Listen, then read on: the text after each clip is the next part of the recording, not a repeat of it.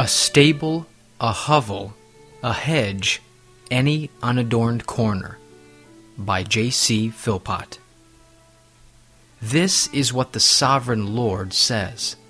Although I sent them far away among the nations and scattered them among the countries, yet I will be to them as a little sanctuary in the countries where they have gone. Ezekiel 11, verse 16. Every place in which the Lord manifests himself is a sanctuary to a child of God.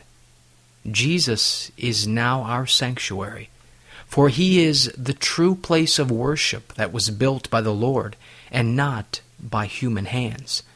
We see the power and glory of God in the face of Jesus Christ. Every place is a sanctuary where God manifests himself in power and glory to the soul. Moses doubtless had often passed by the bush which grew in Horeb.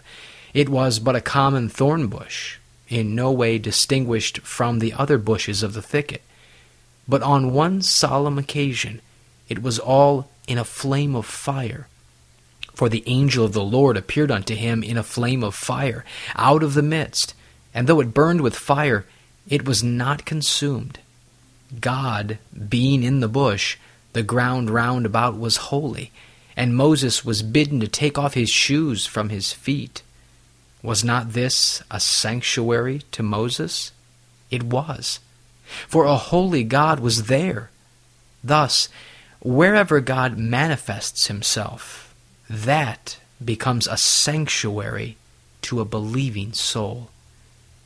We don't need places made holy by the ceremonies of man, but places made holy by the presence of God.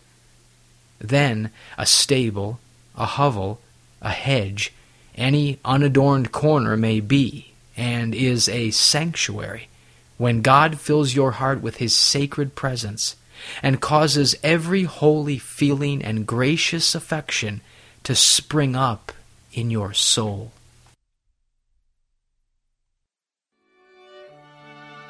This Puritan devotional has been brought to you by Grace Gems, a treasury of ageless sovereign grace writings. Please visit our website at www.gracegems.org where you can browse and freely download thousands of choice books, sermons, and quotes, along with select audio messages. No donations accepted. Thank you.